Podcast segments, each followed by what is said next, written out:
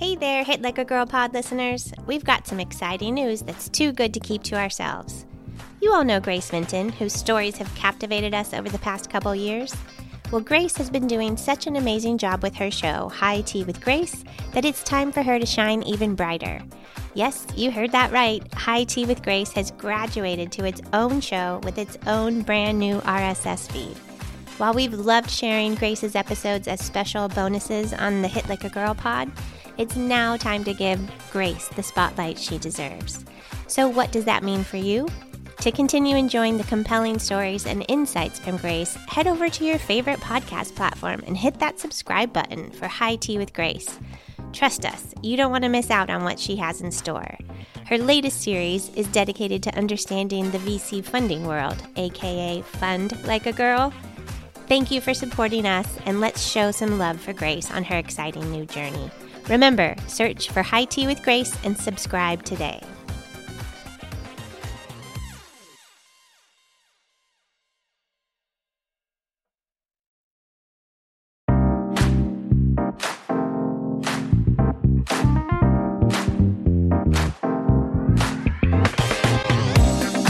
Hello there. Welcome to the Hit Like a Girl podcast. This is a show where we talk about how crazy, crazy, crazy complicated the world of healthcare is. And every guest that comes on sort of shares their piece of the big puzzle.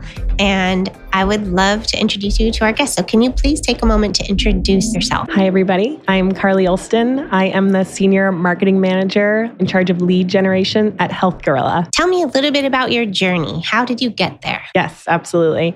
So, I guess that all starts after I graduated from college. It was an international business major. Went to college um, in Nova Scotia, Canada, of all places, which is it's a beautiful place. Yeah, what is it like there? Oh my gosh, it's gorgeous. It's very seaside and friendliest people in the whole entire world. If you've been to Boston, it's a small Boston, I'd say. Oh. friendlier people. I was going to say, Yeah, Boston's I don't not know that Boston's known for being super friendly. Boston, Boston's not known for. I'm from Boston, so it's So okay you to can say say that. that. You can say that. After I graduated from college, I started at a marketing agency. I worked a year in Nova Scotia at the marketing agency, and they had a Toronto office. So I bothered them enough to send me out to Toronto, where I had the opportunity to work for an additional year in that office. While I was there, I worked on all different types of clients from tires to baked goods. There was some pharma. And yeah, just it was a truly just you really learn how to compartmentalize in that in that type of setting. But really, really fun and super talented people. After that, I wanted to move back to New England, get closer to home. So I got a job at a large EHR there. It was, it was Athena Health. And so moved home in 2019. I worked there for two, just over two years. That's pretty much where I cut my teeth on like really truly learning what op- interoperability meant. So I'd never really heard the word before then. Then we went through COVID. So we all just I was I was going into the office and then you know your whole job shifted for most of us.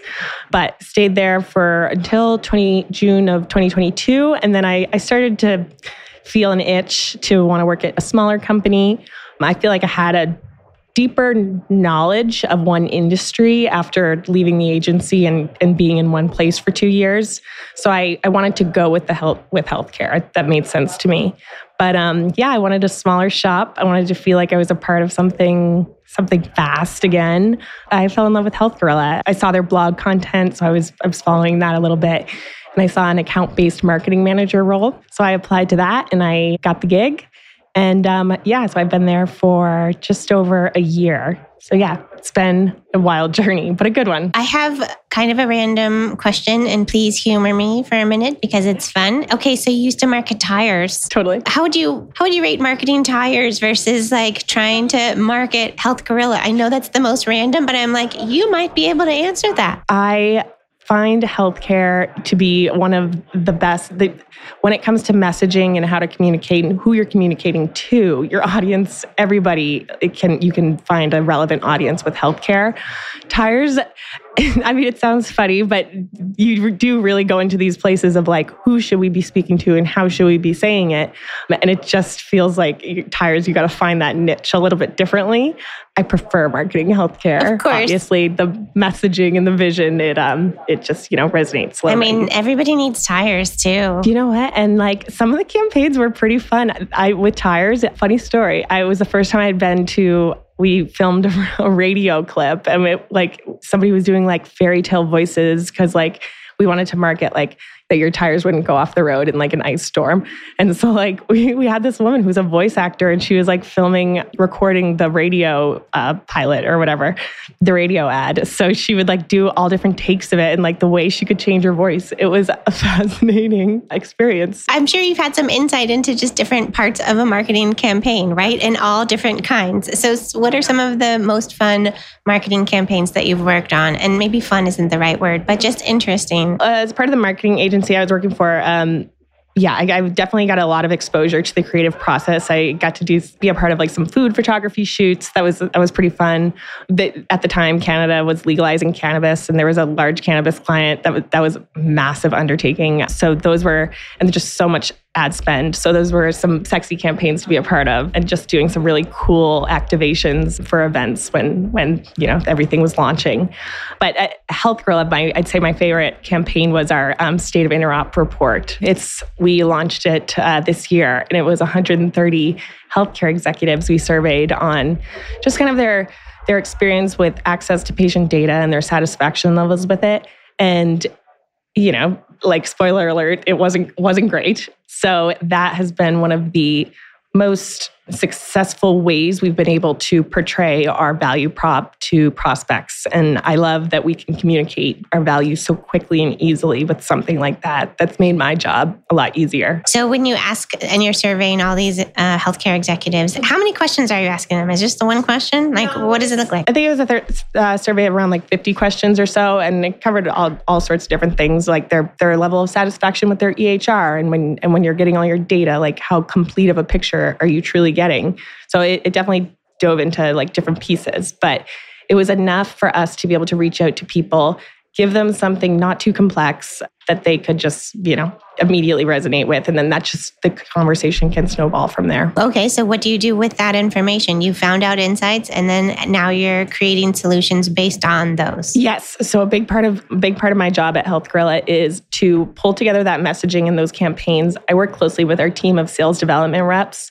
So we put those into a campaign that involves like email outreach, LinkedIn touches, phone calls, just all sorts of ways of, of getting getting across the channel the SDRs, they they'll reach out, they'll engage somebody that downloaded that that state of interop report and they'll really press them, find their pain points, and then it's our job to make sure that we can match our value prop to suit those pain points. So, what are some of the biggest pain points? I'd say it's just a complete picture of the data, as well as um, a complete picture of the data, as well as the data quality itself. There's also a lot of patient data concerns, and with you know the upcoming with TEFCA and the upcoming Health Bill is going to be a qualified health information network, patients being able to access and share their own data.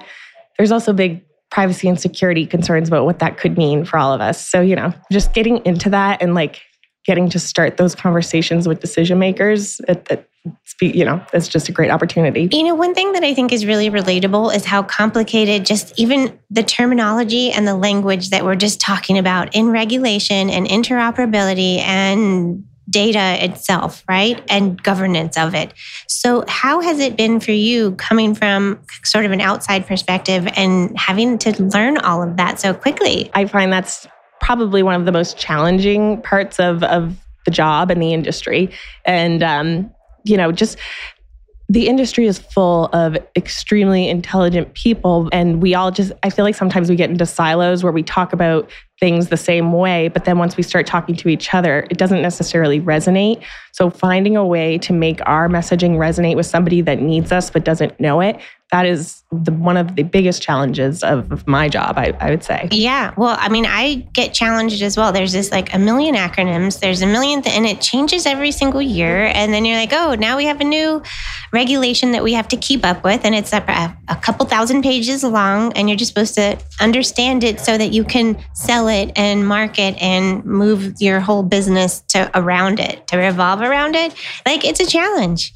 So I don't know. I'm I just want to say kudos to anybody who's able to make sense of it in a way that it is. Absolutely. I think those are like the biggest names that we see that are successful. Like they found a way to make make their product quickly and and like easily resonate with their customer. What are some of the ways that you have been able to do that? Because that translation of jargon into something that people understand and feel the need for like that's a hard that's a hard thing to do it is hard i would say num for numbers has been being able to have stats and and like the, so something like a survey to to have that and stand by it that makes our prospects definitely like respond faster than just saying like oh i've got something really great. Like if you can tell somebody like no no this is this is actually like how it will change things for you.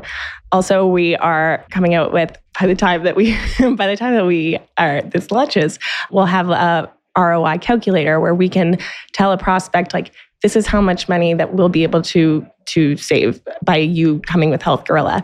Stuff like that that gives me so much ammo. I get so excited when I talk with product, you know, our the amazing people in our product and content teams that when those stuff is coming down the line that, you know, I can I can really move the needle with, with, stuff like that. And how big is the team that you get to work on? Because Health Gorilla is how big? Um, Health Gorilla is about 150 employees. Okay. Marketing is probably 10 right now. 10 employees. Yeah. So we are we're a small but mighty bunch. Yes. Yeah, you guys are doing a lot. And especially like anything revolving a QHIN, you're like the amount of data that y'all are going to be processing is kind of hard to fathom. They move mountains, this team. It's it's cool to see. What are some of the stories you're looking forward to telling? I think as patient access becomes available, I'm super interested to see where the market goes and how people treat being able to share their own data. I've got I've got my own ideas, but I, I want to actually see like what people will do. I think you know we all spend so much time talking about what we think they might do and and what the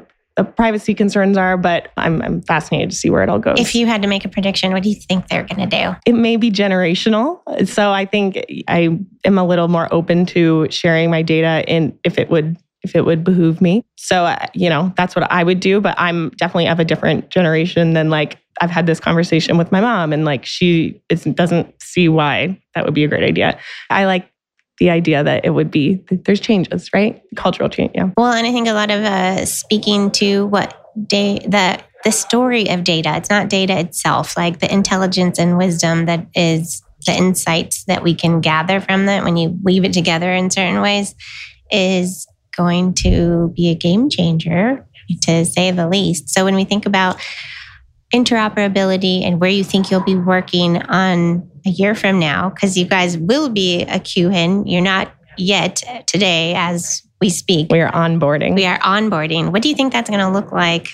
You know, go ahead, predict the future. What do you think that's going to look like in, in a year, two years? I think that we'll have just more, we'll have more markets that we can reach out to and and just have like exciting conversations about like this is what we can do right now like as, as a health girl as a qualified health information network. So much work and dedication has been put into educating the market really on why we're doing this and why it matters. So to be able to say like we're here now we've got this designation and this is what we can do for you today because we have it i think that is just going to open up so many op- opportunities for Health Gorilla, and that's exciting. How involved and how are you in Health Gorilla's partnerships and the way? Very little. I'm very much more like the SDRs are in, we are in like sales mode. That's what we are measured based off the sales pipeline that we generate. Okay. The QHIN designation is just extremely utmost priority. So, you know, I would say that that trumps all. When we got that reception, like that was just such a good win. So, tell me about how many people are, are onboarding with you with the QHIN. There are 17 people onboarding with us for the QHIN. Organizations. 17 organizations. That's right. You know what's hard is understanding TEFCA to a full degree. Like it is challenging. It's like a word that people throw around. You either get it or you get it a little bit. I'm just like, I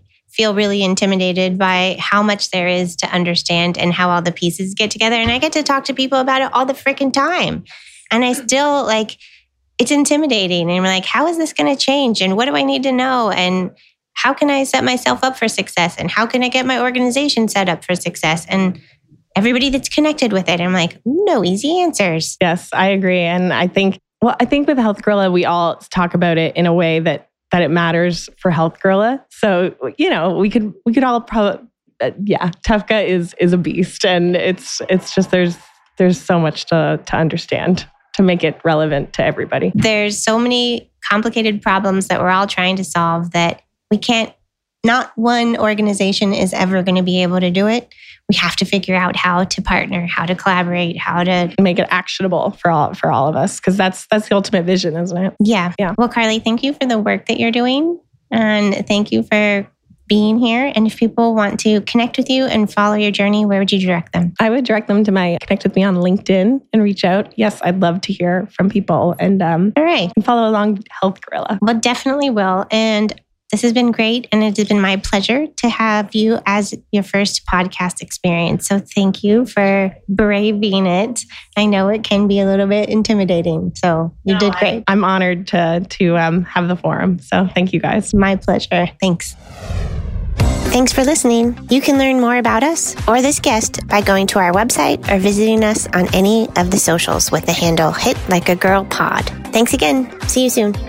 Again, thank you so much for listening to the Hit Like a Girl podcast. I am truly grateful for you, and I'm wondering if you could do me a quick favor. Would you be willing to follow or subscribe to this podcast, or maybe leave us a rating or review? Or if you're feeling extra generous, would you share this episode on your Instagram stories or with a friend? All those things help us podcasters out so much. I'm the show's host, Joy Rios, and I'll see you next time.